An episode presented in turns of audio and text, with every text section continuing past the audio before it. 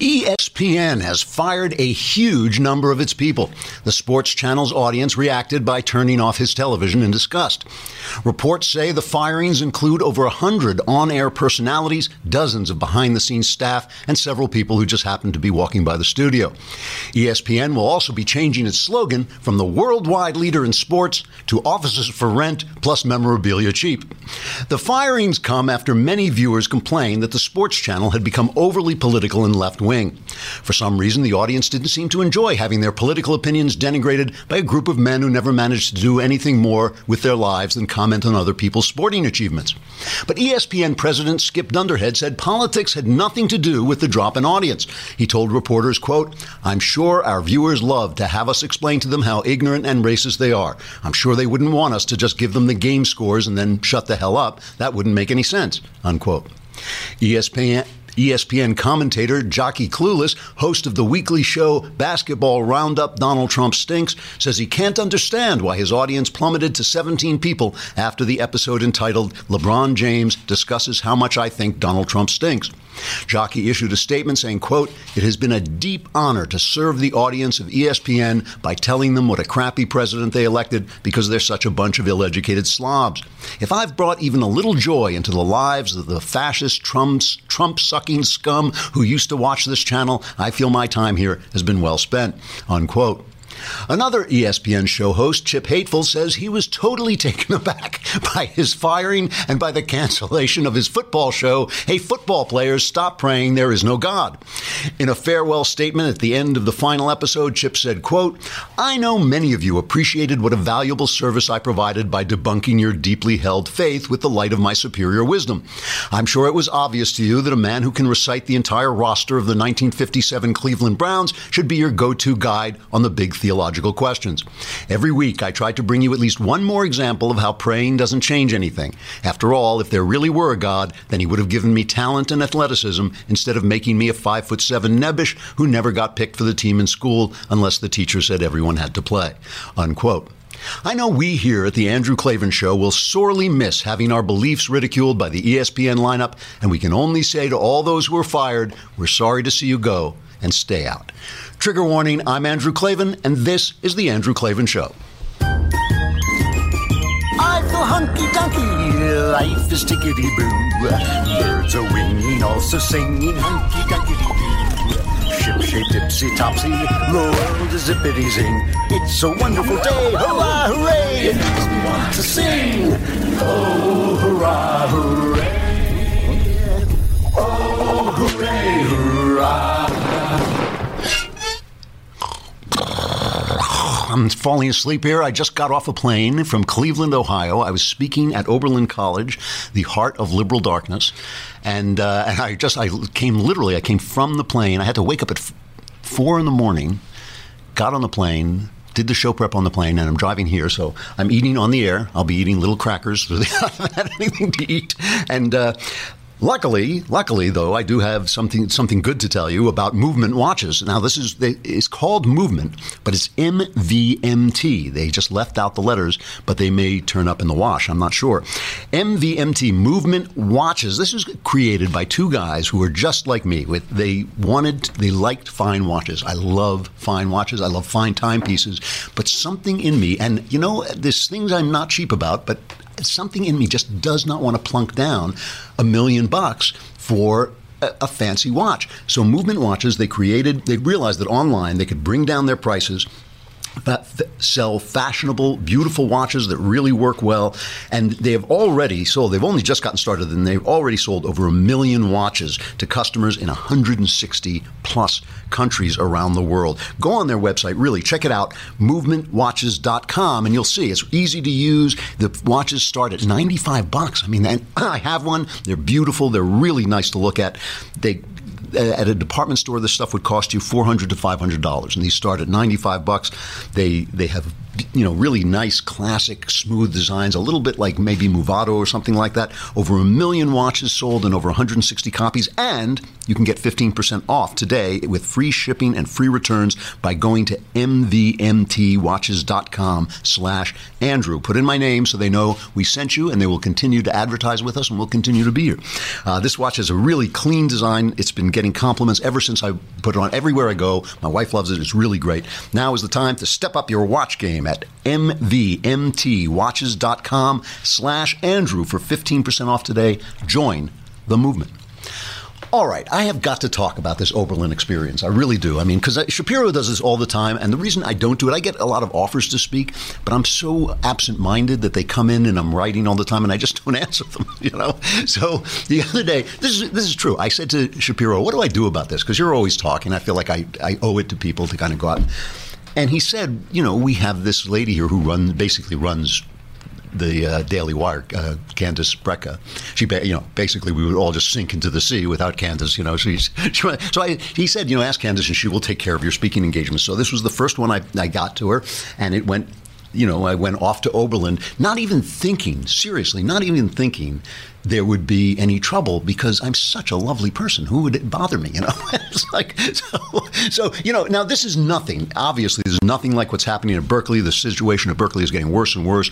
Ann Coulter had to cancel her show because uh, they were threatening violence, and the police, the campus police, and this is really shameful. The campus police would said they just wouldn't do anything about it unless a life was in danger. They were just not going to stop these rioters, these thugs, this mob from shutting down free speech. Uh, Ann had been invited, and finally, YAF, the Young American Foundation, we love them, but they just felt that the safety of people was more important than backing Ann's play. Ann was going to sh- show up anywhere. They pulled out. Ann's angry about it, but she left. But now Gavin MacLeod, uh, who has gone full alt right, basically he ha- he runs this group called the Proud Boys. Not a name I like very much. Proud Boy. when they call themselves Western chauvinists. Okay, Western chauvinists. So we won't parse that. We'll just take them at their word. They're Western chauvinists. They believe in the West. I believe in the West. And they're saying that they're going to go with a contingent of large, you know, Western chauvinists, I guess, and they're going to face down the left wing. Gavin, isn't that what I call? What do I call? You Oh, MacLeod. Sorry, Gavin McInnes. Yeah, all right. You know, I'm not giving him. Uh, I'm not giving credit for leading this movement of uh, rioting right, alt-right people. Gavin McInnes. Sorry about that. Thank you, Ja. This is. You know, I've just got off the plane. I'm, I'm trying to use my words. So Gavin's going out there, and uh, he's going to lead basically another one of these charges for the alt right, and so they're looking toward vi- for, forward to violence with the alt with the alt left, and uh, it's getting worse and worse. This was nothing like that. I mean, this is a very beautiful little college in the middle of Ohio. But a cloud, a pall of political correctness and left wingism has settled over this thing like the fog in a horror movie, okay? So you meet I, I, go there and I'm hosted by the Oberlin Republicans and liber- conservatives and libertarian club. And these guys are hilarious. I mean, they just have this deadpan troll-like sense of. Yeah, they're, they're, like the the new millennial trolls. You know, they have this absolutely deadpan sense of humor. They just love to set people off. Uh, they put a, you know, they called it the Donald Trump series of lectures. You know, so I was like, I was like, has Donald Trump ever been to a lecture? Like, like what is, why does he get a lecture? But they just do it to make people crazy because everybody else in the college, except these fifteen or twenty people, how many uh, ever they are, we're, we're sobbing when Donald Trump won. I mean, this entire college went nuts. And so they put up 300 posters of my adorable face all over campus. Every single one was torn down. Every one was torn down. Yes, and they said they would climb up on chairs to put them so make them hard to reach, and people would go up and get them. They were defaced. Uh, they were, uh, you know. Pe- people put um, you know lipstick uh, drew, drew, lipstick on them and uh, marked them as tra- me as transphobic uh, which who knew you know? It's like I'm, I'm, a little afraid of spiders but I don't I transphobe I, I don't have anything about uh, transsexual people. Um, and they were all torn down. And first I have to tell I have to mention I just have to tell you this they took me on a tour of the campus. And the campus has racially segregated housing. It has a place called A House. The A is for Africa. It is where the black people are housed. I mean, Martin Luther King would weep, okay? I wanted to say to these kids, I mean, to me, these oh, people look like kids, right? I mean, like I'm, a, I'm an ancient uh, figure at this point. I'm the, the ancient mariner at this point. So, like, I'm looking at these.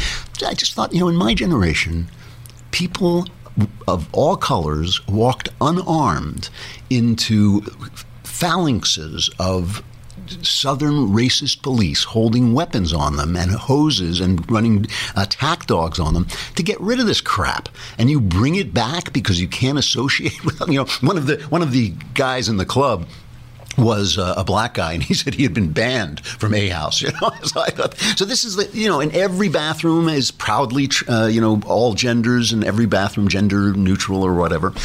So I, I, haven't been to the bathroom for three days, and uh, like you know, and, and so there, it is this whole thing. You just know what you're dealing with, and the, and the people using the room before me were in training to uh, make sure that everybody could get an abortion. You know, make sure that uh, access to abortion was right. So those were the people using the room before me, and and I came in and I didn't, I, I, seriously, I was joking about it a little bit, but I seriously wasn't expecting anything. There were no protests or anything like that. The minute I came in, I could see that there were going to be people who were not there because they agreed with me, which was absolutely fine. I was happy for that to happen. But there were people there who were there to heckle me. And there were especially, I, I, don't know, maybe two, there was definitely two, there were maybe three or four hecklers, people who actually shouted out while I was speaking.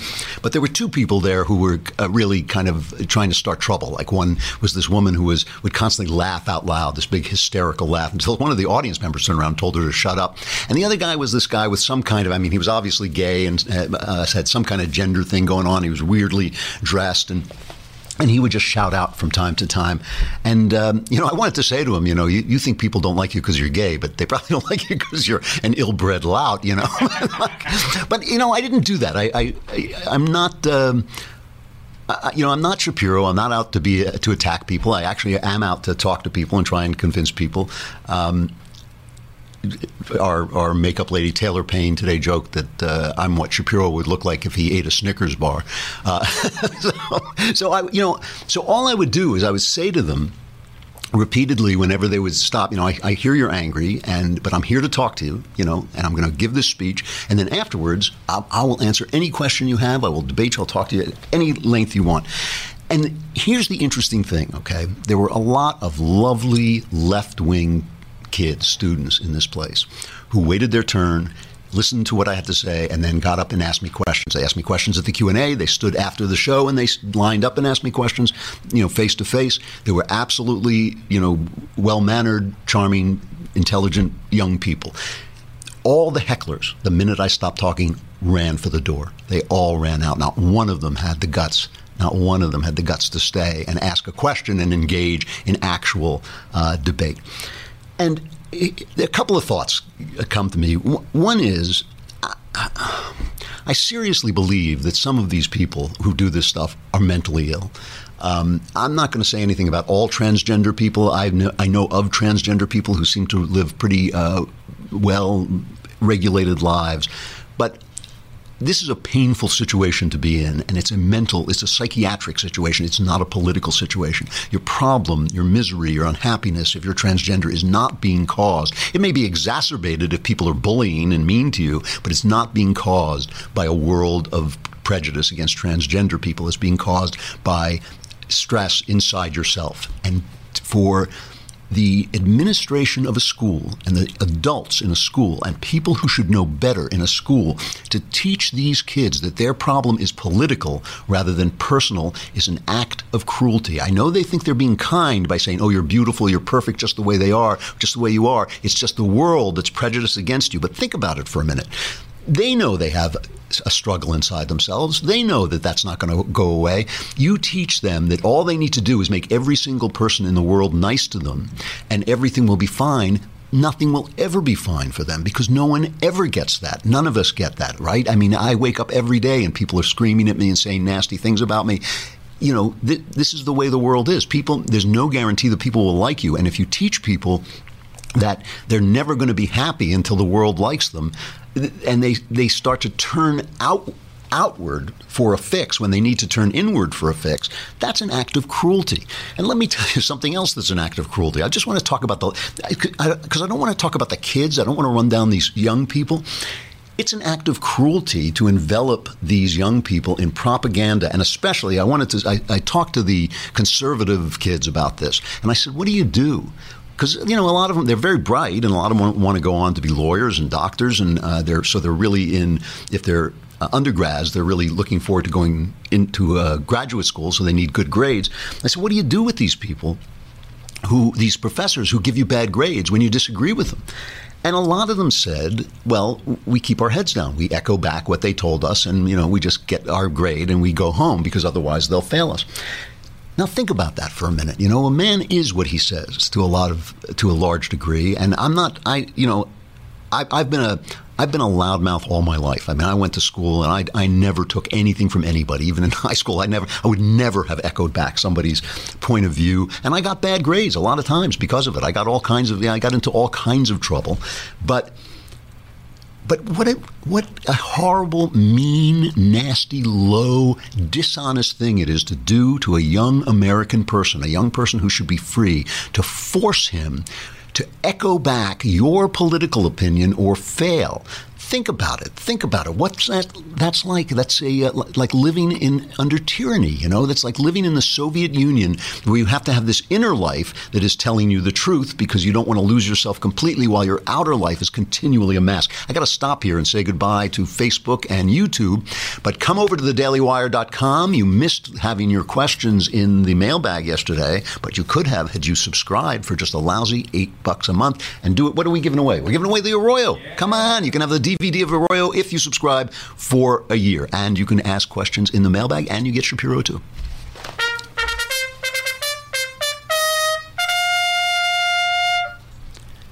So, so think about that. That's a very cruel thing to do. You know, it's a very cruel thing to say to, to young people, and I would offer that it's especially cruel to say to men you know, you have to lie to get through here. You have to toe my political line. That's cruel. I mean, never mind, never mind that you're wrong as a leftist. Forget about that for a minute. But it's cruel. It's a cruel thing to do to young people.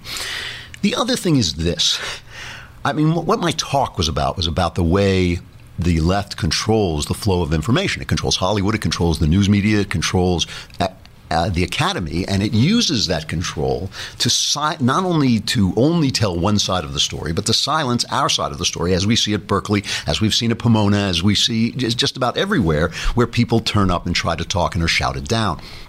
So here's the thing about, about young people, and you only know this if you've been if you, uh, one if you're a scientist, because I I just noticed it as a, a parent, but then I found out that it was actually good science. Is that young people's brains don't fully form until they're 25. And I noticed this because my kids happen to be extraordinarily bright. I mean, you've met, you've, I, I, don't know if you've met my daughter, but you've met my son, Spencer. He's, she doesn't exist. no, yeah, they don't believe my daughter actually exists because she doesn't come out, out here as often.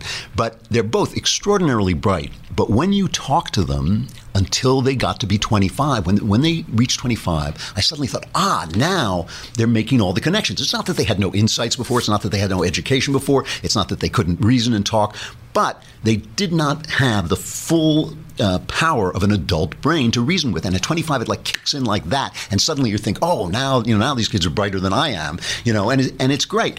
And if you look it up, it will tell you the brain doesn't fully develop until you're 25. That's just the way it is, you know. To take these kids at the moment when their brains are still forming you know, I know that every college kid thinks he's an adult, but you know, and he is an adult in many ways. But no, he is an adult in many ways. But it, in this way, your brain is still forming to take these kids and fill them with a very specific lie. The lie is not leftism. Leftism is a mistake and an error, and it's. It, I think it um, ends up in in causing evil. But the lie is that thoughts and words and actions are all the same thing, okay? I mean, in, in Chechnya, did I talk about this yesterday?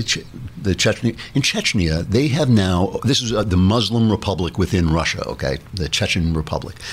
They have now opened the first concentration camp for homosexuals since Hitler days. I mean, Hitler used to round up the gays, even though there were a lot of gays in his administration. He used to round up the gays and throw them in with the Jews. You know, he mostly wanted to kill the Jews, but he would throw in the gays with them. In Chechnya, they have now opened up the first concentration camp since then for gay people. Gay people are carted in, thrown into stuffed rooms. They're hit with electric shocks. They're starved. They're beaten to death. Okay. That's not the same thing as having to eat a Chick fil A or not having not to eat a Chick fil A. That's not the same thing as there being a Chick fil A in your neighborhood. And what these this philosophy does is it tells people that they are in a situation requiring, uh, you know, the courage to shout down Chick fil A because that's essentially on the spectrum of a Chechenian concentration camp. They're telling women you know, women in America are not oppressed. Nobody in America is oppressed as anybody has understood the word, uh, word oppression since the, the, history of mankind began. Okay, in in Dubai, a woman uh, who reported a British woman woman who reported being gang raped was arrested for having illegal sex. Okay, you're not oppressed in America. You're not oppressed in America if you know you they won't pay for your birth control. That's not oppression. That you know that may, may be irritation. It may cost you a couple of bucks, but that is not what oppression looks like. And by telling people, by trying to get people outraged at their state, by telling them that words are the same as actions, they put them in the state of victimhood and oppression, and they're you know they're always on uh, on the lookout for a fight, and they can't let anybody else speak. They have to silence everybody else because the words are the same as the oppression. You know, uh, you know some of the questions that I was asked, and these were, were lovely people. They really were. I'm not. They were asking politely. They were listening to answers. They were engaging with me and all this stuff. But they would ask questions like, well, you know, because you say you want people to be free, and I do want people to be free. Why do you why are you against abortion? And I would explain that you know I want women to be able to have abortion, but I don't want them to be able to kill a child. You know, I can't if I want to be free from my marriage, I can't kill my wife. You know, you can't you can't earn your freedom by killing the people who are in your way. And the child, the unborn baby, is a person. It's a completely complete set of DNA that, if allowed to, to live, will become a full human being.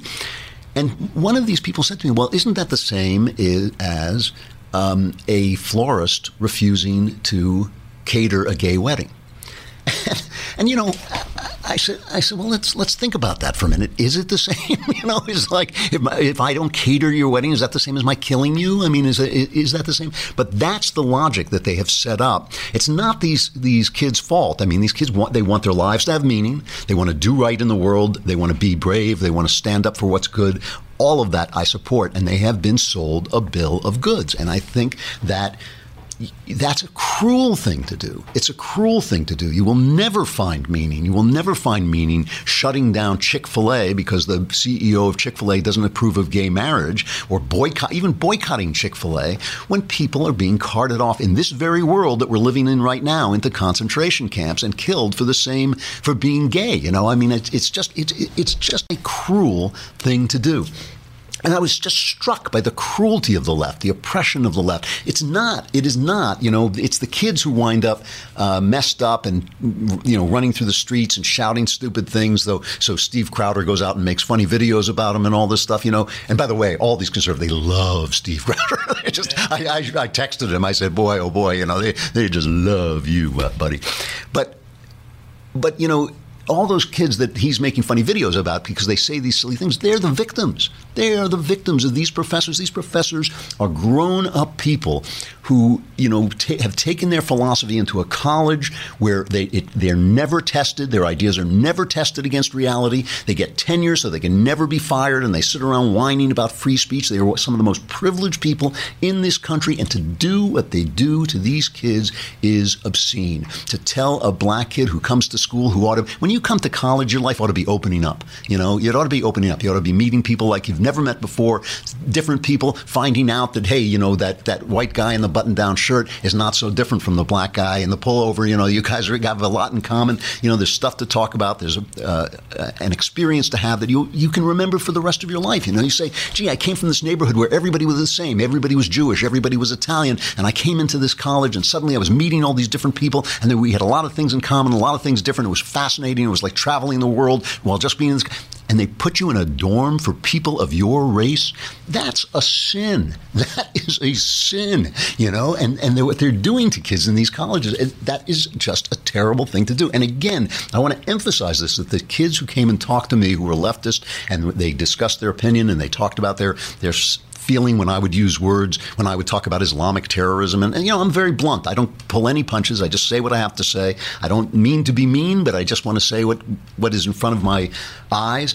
You know, when they talked about their feelings about that, you know, you can have that conversation. You can have that conversation, but they, the colleges have set it up so the conversation can't be had because they are protecting themselves. They're protecting their bad philosophy that they've taken into this college and used to shape these kids, and it's not shaping them. It's not allowing them to shape themselves. I mean, look, I, am a father. I know this. The, the way you shape kids is by letting them shape themselves. You know, you let them shape themselves, except you keep them from falling off the top of the building. You know, you keep them from driving their car into a telephone pole. You let them do this. This is brainwashing. It is brainwashing. It is a small, sick, stupid little philosophy. This. Uh, uh um, I, oh, I can't remember what it's called. The intersectionality is that what yeah. they call it? Intersectionality. You know, they, they, this is a stupid philosophy that teaches you you are oppressed. If you are within the sound of my voice in the United States of America, you are not oppressed. You are not. You are one of the chosen few. You have won the lottery of life. Congratulations. Put a big smile on your face. Be as nice as you can to the person next to you, and go ahead and make something out of yourself. Become something better than you started out to be. Make your parents proud of you. Make your friends proud of you. Don't sit around and say you're oppressed because it's just not true. It is true that there's injustice in the world. It's true that there are people who dislike you. It is true that there are people who are prejudiced against you that will never go away. And anybody who tells you that you have got to solve that problem before you can be happy is telling you to have an unhappy life, is chaining you to an unhappy life. And the last thing I want to say about this, and then I will move on to uh, some cultural stuff I want to talk about. But the, the, the last thing I want to say about this is I, I don't want to tell anybody to take risks they're not ready to take. But we, this this country right this minute requires everyday heroes. I don't really think it requires guys like Gavin to go out and start riots. You know, maybe maybe I'm missing the point here, but it needs everyday heroes to say what they have to say. We're the good guys. The people who believe in the Constitution. This is the, the Freedom is the only original political thought anybody has ever had. Socialism has been around at least since Pharaoh, okay? The idea that the government should control you, the, the, idea that people should control your thoughts and your mind and your and your actions, that has been around since the first man picked up the first club, okay? But the ideas in the Constitution, those are new. And we need everyday heroes to stand up for them, even in conversation, you know, politely. It's not it's not like preaching, you know, it's not like grabbing the guy in the uh, sitting in the plane next to you and saying, you know, have you have you been saved yet, brother? It's not like saying that, but it's just when don't let people make assumptions about what you believe. And you know, if that costs you sometimes a, little less of a grade, you know, if it means for a guy like me that I don't get the screenplay to sell the screenplay I want to sell, you know, I just think like, you know, Jesus was crucified for telling the truth. If your problem is you get a, a B minus, you're playing with the house's money. You're still ahead of the game, you know, and and I really because I really think what they're doing to these these young people is, is an act of cruelty. It's an act of oppression. It's the only act of oppression taking place in America today. All right, I got to talk about Jonathan Demme before I go away and go get about five hours of sleep. Um, you know, Jonathan Demme died. And he had the strangest career when you look at his filmography. He started out making these uh, exploitation films, like uh, about women in prison. You know, it's like uh, cold bars, passionate heat behind cold bars, and um, and then he went on to make kind of left wing, a lot of left wing uh, slanted pictures. He made Philadelphia, where that was a big thing during the AIDS crisis, where Tom Hanks uh, has AIDS, and that was a big uh, kind of milestone political movie and all this. Uh, and of course, his famous film, his one real classic of a film, is Silence of the Lambs. And the reason I want to talk about Silence of the Lambs is Silence of the Lambs, uh, based on the novel by Thomas Harris, is one of my favorite thrillers of my written during my lifetime.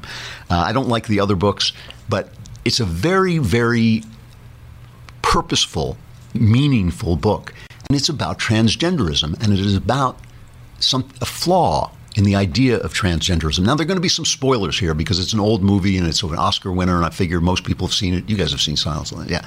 Most people have seen Silence of the Lambs, but, you know, turn it off if you don't want to hear anything. I won't give away the ending, but there will be spoilers.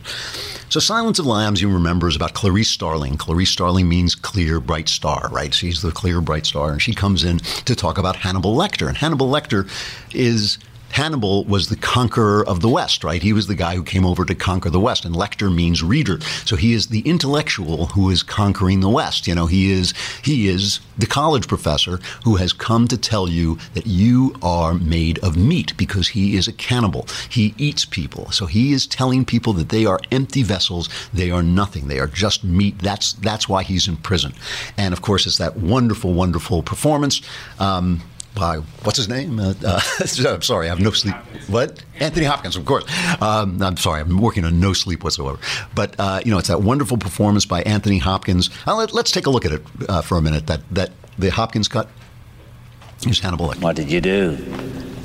I went downstairs, outside.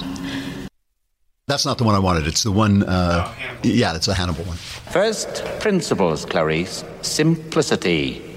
Read Marcus Aurelius. Of each particular thing, ask what is it in itself? What is its nature? What does he do, this man you seek? He kills women. No, that is incidental.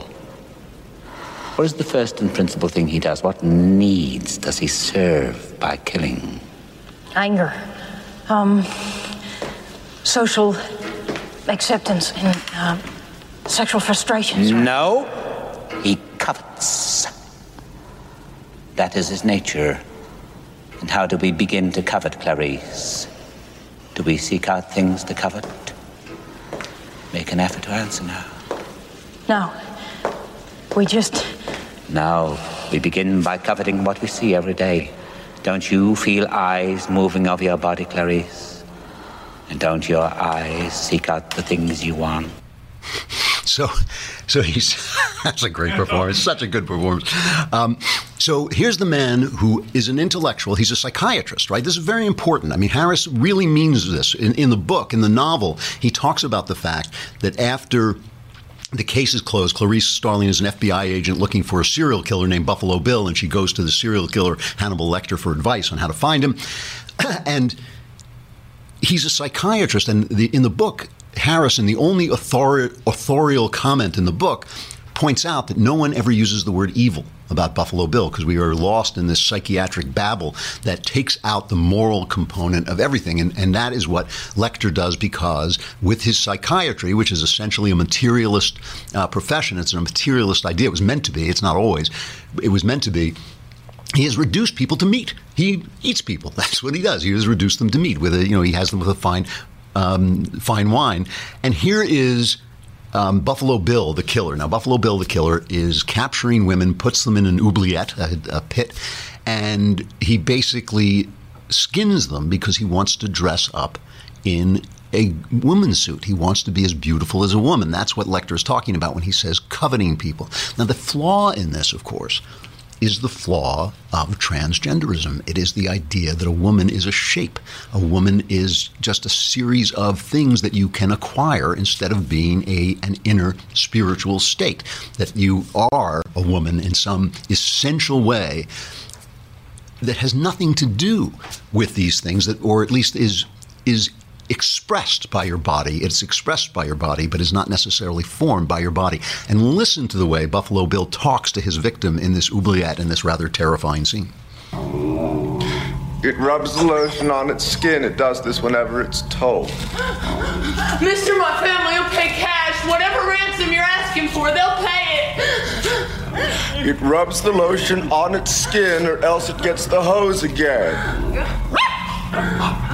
Yes, you will, precious. You will get the hose. Okay, okay, okay. Okay, okay. Mister, if you let me go, I won't. I won't press charges. I promise. See, my mom is a real important woman. I, I guess you already know that. Now it places the lotion in the basket. Please. please. A man who thinks he can turn himself into a woman by dressing himself like a woman by putting on a woman's skin refers to the woman as it, right? She is just a thing. It does what it's told. She's just a thing to him, and he can become that thing by taking what that thing has and putting it on as a costume, right? And then you have Clarice Starling, who whose biggest trauma in her life was watching as a little girl was watching lambs being slaughtered. He, she is explaining this to the psychiatrist Lecter. What did you do? I went downstairs, outside. I crept up into the barn. I was, I was so scared to look inside, but I had to. What did you see, Clarice? What did you see? Lambs. They were screaming. They were slaughtering the spring lambs, And they were screaming. and you ran away? No. First, I tried to free them. I, I opened the gate to their pen, but they wouldn't run. They just stood there, confused. They wouldn't run. But you could, and you did, didn't you? Yes. I took one lamb and I ran away as fast as I could. Where were you going, Clarice? I don't know. I didn't have any food, any water, and it was very cold. Was very cold. I thought, I thought if I could save just one, but he was so heavy. So the lambs are being slaughtered, and we all know that the lamb is the Lamb of God, it's the Agnus Dei. It's a reference to the innocent victims who are represented by Jesus Christ. I'm not saying this is a Christian novel or a Christian film. I'm just saying that these the symbolism. He could have used anything. He could have used a little puppy being killed uh, by a car, but instead he uses the lamb, and she tries to save the lamb, and that becomes the mission of her life. That's why she is an FBI agent because she is trying to get the lambs to stop screaming. She was looking for the silence of the lambs, and the silence of the lambs has a different, uh, uh, another meaning as well, in that it's also what's going on in this movie. It's also the the material world that Hannibal Lecter, who is the intellectual set, he is an intellectual movement. He is he represents an intellectual movement. Obviously, he is its extreme manifestation in this cannibal serial killer, but he is the manifestation of this materialist idea of humankind as meat, as a chemistry set, as uh, you know, someone who's um, soul is an illusion, whose personality is an illusion. We were talking about that a little bit uh, before. And so this is what this film is about. It's a battle between what is good, it's a battle between good and evil, but the good and evil are very well defined. The person who believes in saving the innocent victim because of the in- eternal worth of that victim who is fighting this battle in a fallen world where the lambs are going to die, and Hannibal Lecter, who has transformed man through his intellectual capacities, but he has done it by theory. He has done it by theory, just like the professors in the colleges. He is by theory has transformed people into material, and Buffalo Bill, who is his protege, who is his creation, a person who thinks that gender is a, a matter of you know this kind of we- weird uh, physical transformation that you can make as opposed to being uh, as opposed to having a soul that is immutable in what you are. Uh, so, Jonathan Demme, rest in peace. It was a, that's a, it's a it's a terrific movie. I think it's a better book. I don't mean to undermine him, but I, I thought I loved the book. I read the book first. I noticed that people who see the movie first like the movie better, and people who read the book first uh, like the book better. So maybe it's just a question of whether you which you see first.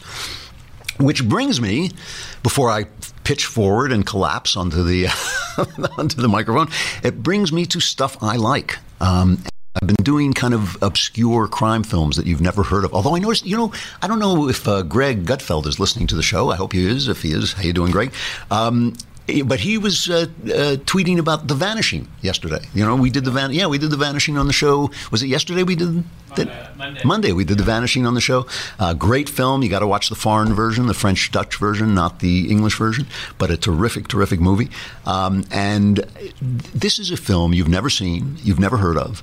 Um, it's very old. It's a little creaky, you know. It's got some fl- uh, plot points. But if you like Silence of the Lambs and you want to see some of the people who did this before Silence of the Lambs, who did some of this before, there is a film that I have always loved called, in America, it's called The Hidden Room.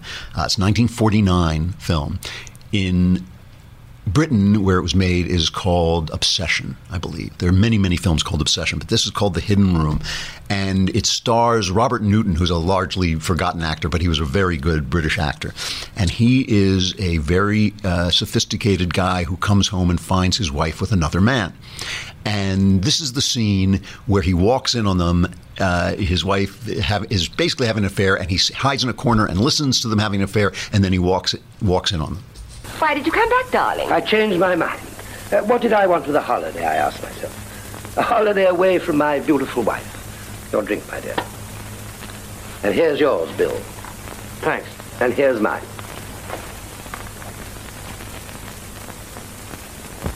Do sit down, please. No, no, over there on the sofa.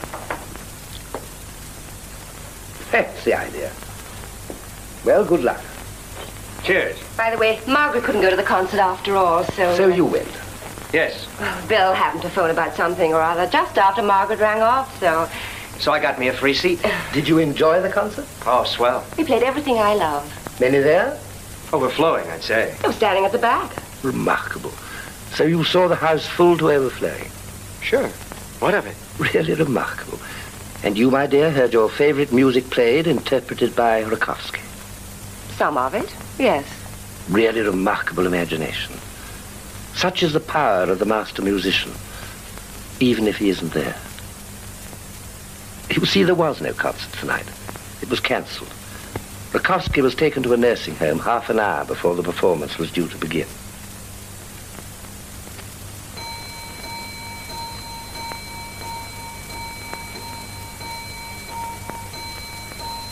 Yes. I, too, am sitting here wondering what I'd say in either of your positions. but no, I can't think of anything either. that's, such, that's such a well written scene. Anyway, the husband decides he's going to take his revenge on the lover, and he decides that he's going to do it so it is a perfect crime. And if you have seen Silence of the Lambs, you will recognize some of the devices. I'm not saying that Harris took it. I'm just saying that these things kind of develop through the genre. It's it's a wonderful old film, and only the British really have the touch for taking the ordinary killer and turning him into the hero of a film. Like Americans don't do that so much. Uh, I Simon Brett did it in Shock to the System, and I wrote the film for that, which is also a great British. You know, he great that a British guy was in it because they just do it so well. The Hidden Room, 1949, directed by Edward Dmytryk, one of the Hollywood Ten. He was one of the people uh, jailed for uh, standing up to the House Un-Americans Activity Committee. All right. I made it. I made it through the show, and we did. and so I did. I didn't say one. Uh, I didn't lose my, my language at any point. That's what what happens to me when I get really really tired. Suddenly the words just disappear.